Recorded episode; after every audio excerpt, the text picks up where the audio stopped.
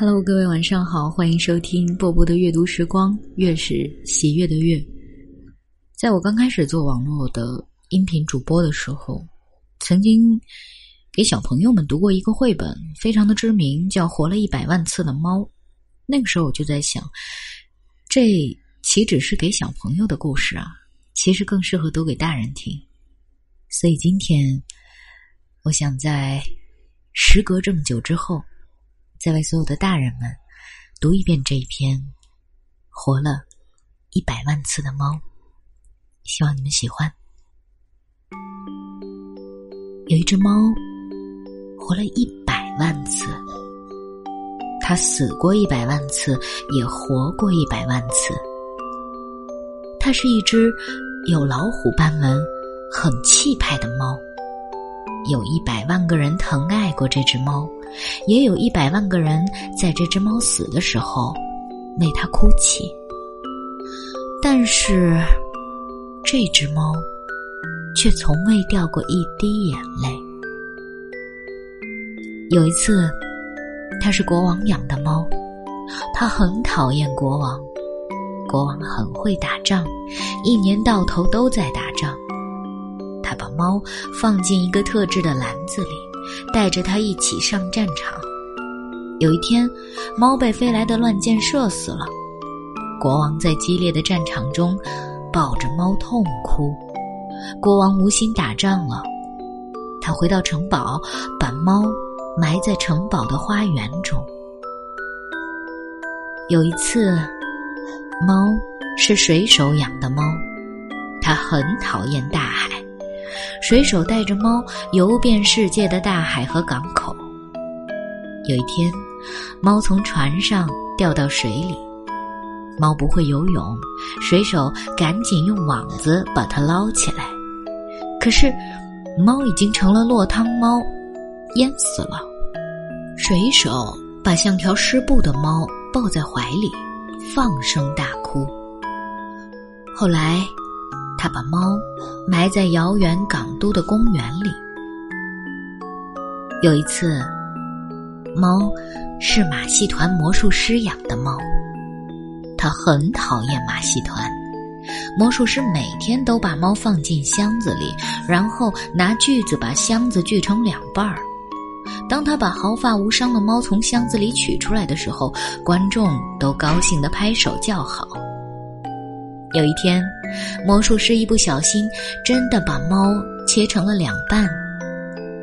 魔术师的两只手各拎着半只的猫，放声大哭。没有人拍手叫好了。魔术师把猫埋在马戏团小屋的后面。有一次，猫是小偷养的猫，它很讨厌小偷。小偷总是带着猫在黑暗的街道上，像猫一样轻手轻脚的走路。小偷只到养狗的人家去偷东西，趁着狗对猫汪汪叫的时候去撬开金库。有一天，猫被狗咬死了，小偷把猫和偷来的钻石统统抱在怀里，在黑暗的街道上一边走一边。放声大哭。回到家以后，他把猫埋在小小的院子里。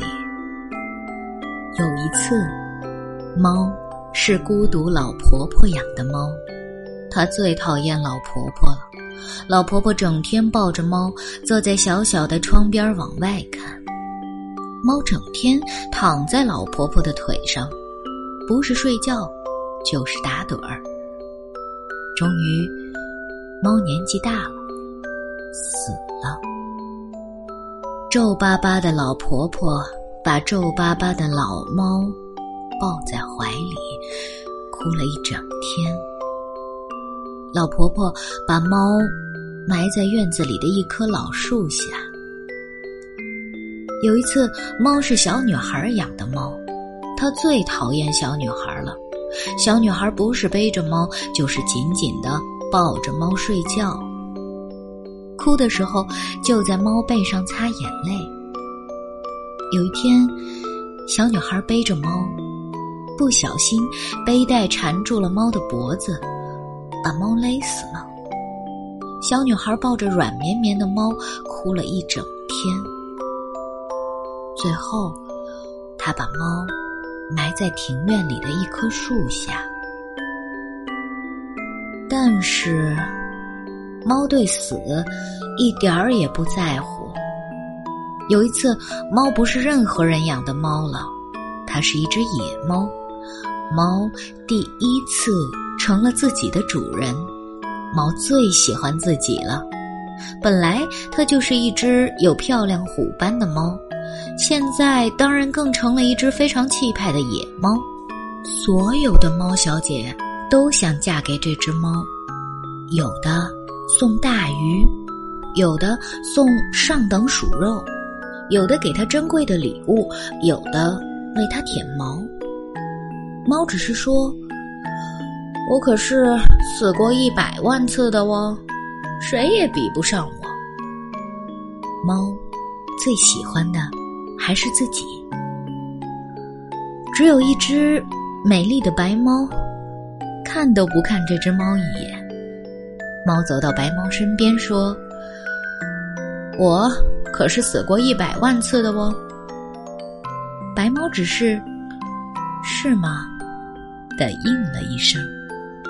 猫有点生气，因为它是那么的喜欢自己。第二天、第三天，猫都走到白猫那边说：“你连一次都还没活完，对不对？”白猫也还是“是吗”。的应了一声。有一次，猫走到白猫面前，咕噜咕噜的在空中连翻了三个跟斗，说：“我曾经是马戏团的猫哦。”白猫仍然只是“是吗”的应了一声。我可是活了一百万次。猫说到一半儿，改口问白猫：“我？”可以待在你身边吗？白猫说：“好吧。”猫从此就一直待在白猫的身边了。白猫生下了许多可爱的小猫，猫再也不说“我可是活过一百万次”的话了。猫喜欢白猫和小猫们，已经胜过喜欢自己了。终于，小猫们长大了，一只只的离开了它们。这些孩子们也都变成非常气派的野猫了。猫很满足的说：“是啊。”白猫从喉咙里发出轻柔的咕噜声。白猫越来越像老太婆了。而猫也变得更加温柔了，它也从喉咙里发出轻柔的咕噜声。它希望能和白猫永远永远的生活在一起。有一天，白猫躺在猫的身边，安安静静的，一动不动了。猫第一次哭了，从早上哭到晚上，又从晚上哭到早上，整整哭了一百万次。一天又一天的过去了，有一天中午，猫停止哭泣了。他躺在白猫的身边，安安静静的，一动不动了。猫再也没有活过来了。啊，故事讲完了。所以，如果你是第一次听到这个故事，你会不会想？难道小朋友们会懂得这其中的道理吗？应该不会吧。小朋友们只会知道有一只很了不起的猫，但是它最后还是死了。而我们大人呢，大人理解的东西会比较复杂，比较多。比如说关于爱和被爱的关系，比如说到底爱人是幸福的，还是被爱是幸福的呢？再说的深奥一点儿，就是关于生命质量的问题了。好好的活一次和爱一次，比什么都重要。今晚就是这样，我是波波，我在厦门跟各位说。晚安喽。さよな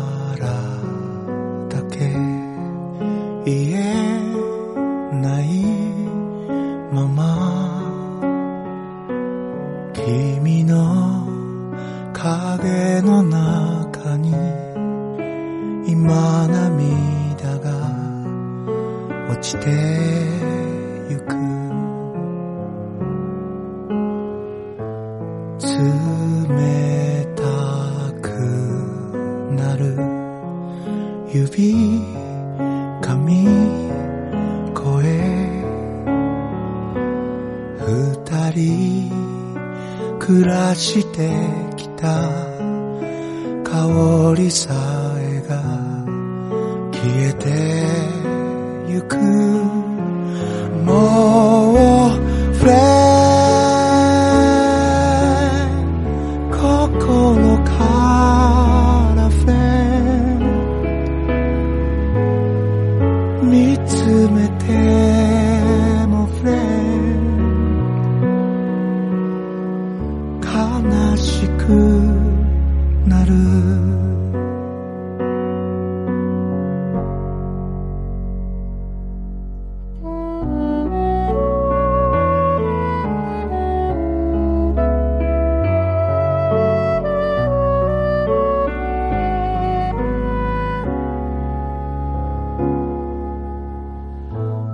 思い出にはできない